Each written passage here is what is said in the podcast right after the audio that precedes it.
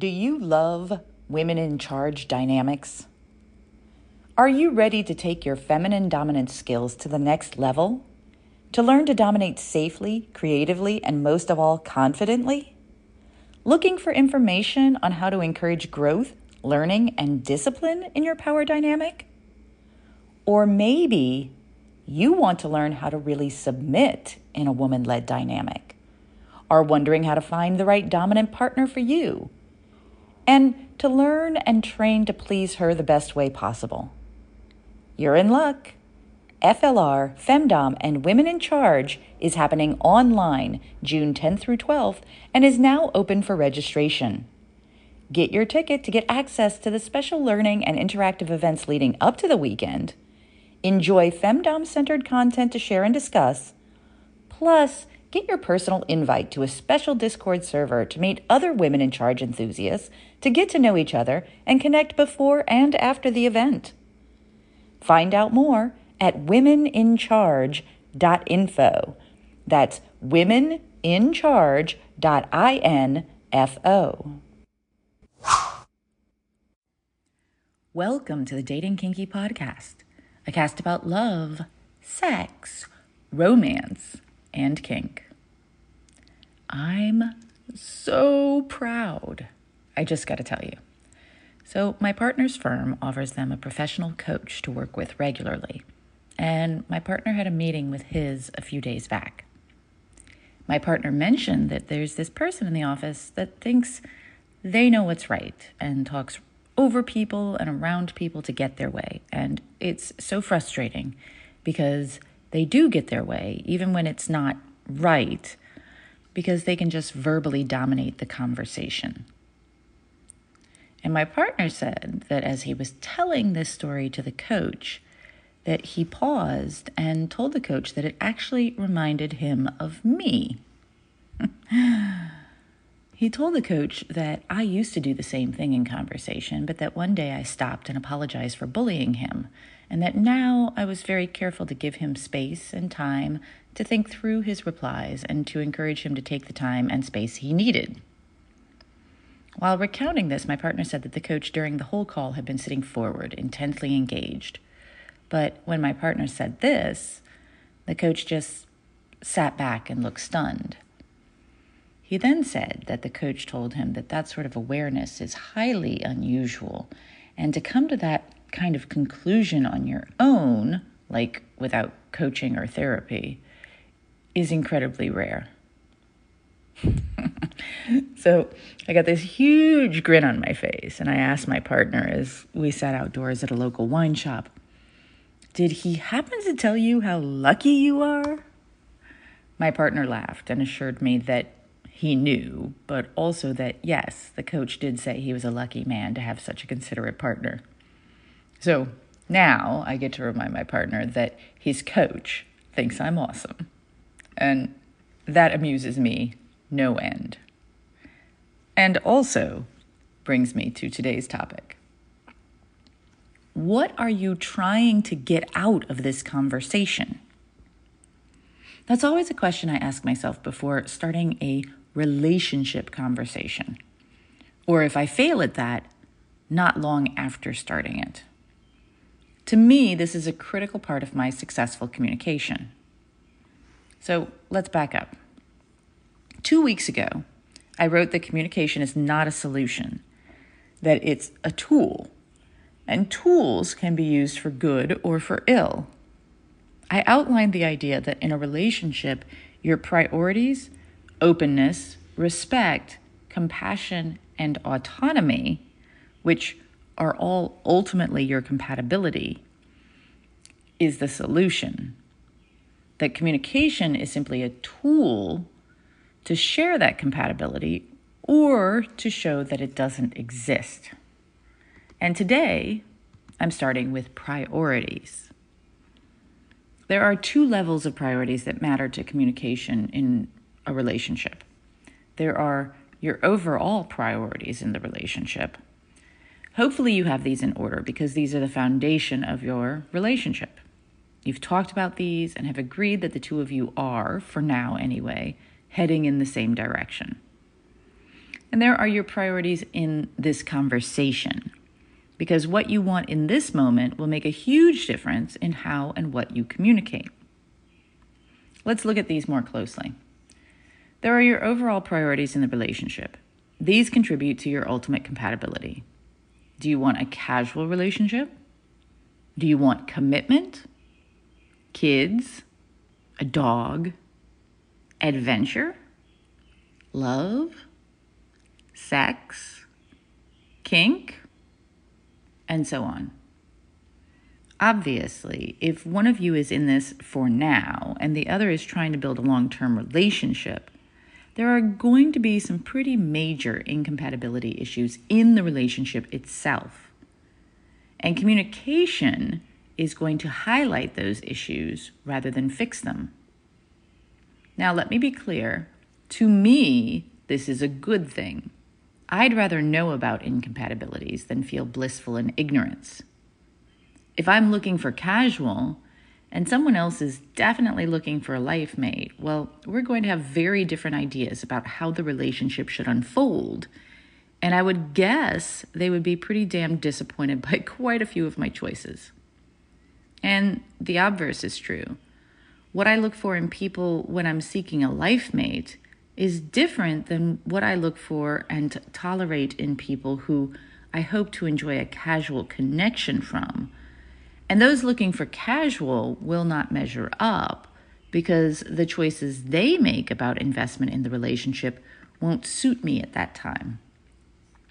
And communication will make that clear to both of us, hopefully, if we are both honest and open to hearing what the other has to say. And then, regardless of our priorities in the relationship matching, communication can be thwarted by our more temporary priorities. There are your priorities in this conversation. Right now, what are you trying to get out of this conversation? Because we may want to grow old together because we love each other very much. But if one of us wants to solve this major problem right now and the other wants to go to sleep, our communication is likely to fail if one of us wants to be open and vulnerable, and the other wants to get it over with so they can watch The Bachelorette, our communication is likely to fail. So, what might we want right now from the conversation we are about to have or are having? I want to make clear my thoughts and feel understood. I want to apologize. I want to ask questions and understand my partner. I want to feel closer to my partner. I want to make my partner happy. I want to work together to find a potential solution. Versus, I want to feel right. I want to punish my partner. I want to make my partner feel guilty. I want to work out my frustration. I want to feel vindicated.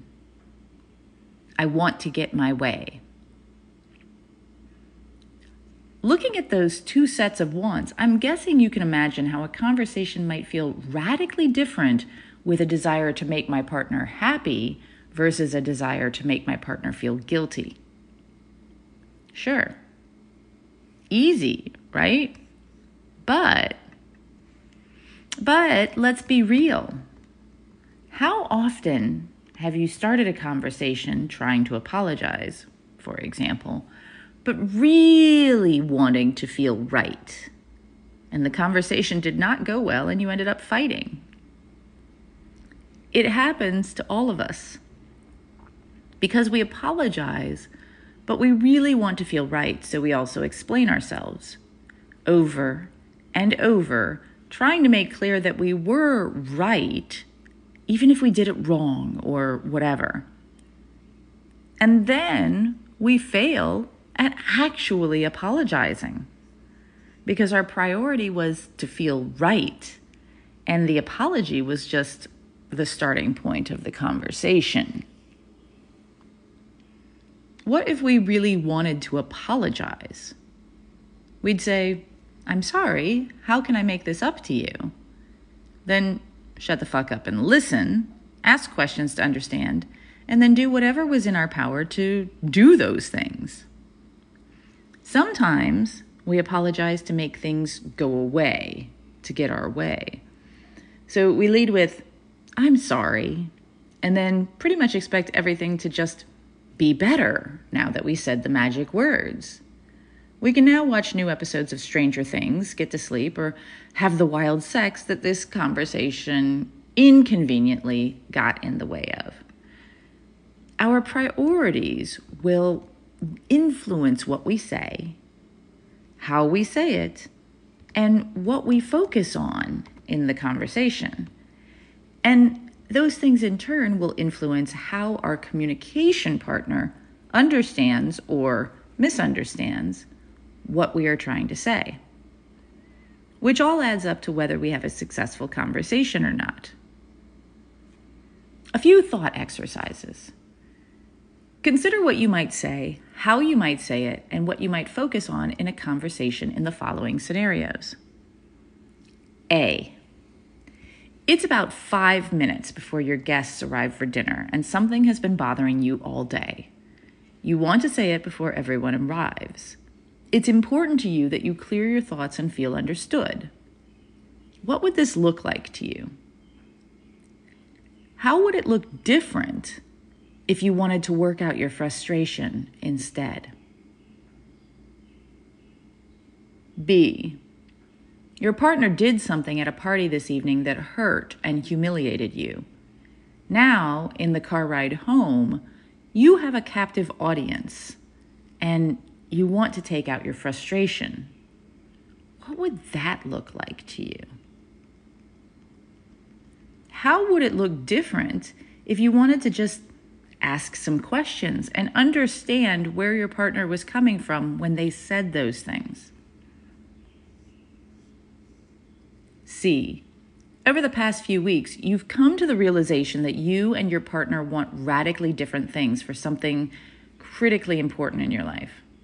Thing is, you love your partner dearly and you really want to find a way for both of you to live your best life. So you want to take some time to work together to find a potential solution. What would that look like? How would it look different if you just wanted to get your way? What are your thoughts? Have you ever actually really thought about your priorities in a conversation before beginning? Have you ever found that maybe you really wanted something else from a conversation, like to be right, than you thought going in, like to apologize? How did that go? How did you handle it? Can you see how your priorities can change the whole experience of a conversation for you and your partner? Thank you for joining me today. If you love this episode, please share it with others who would enjoy it. And please do join me on our new apps available in the Google Play and Apple App Stores. Dating Kinky, it's built by Kinksters for Kinksters, poly, queer, trans folk, and anyone not quite vanilla, and it's free. Find me on FetLife as Nookie Notes, and on Twitter, Pinterest, YouTube, Facebook, and Medium as Dating Kinky. We're on Instagram as Dating Kinky Official, all one word. Also, find me on the new Moan app in beta for iPhone. I'm Miss Nookie there. T H E M O N A P P dot com. Have a kinky day and I'll catch you next episode.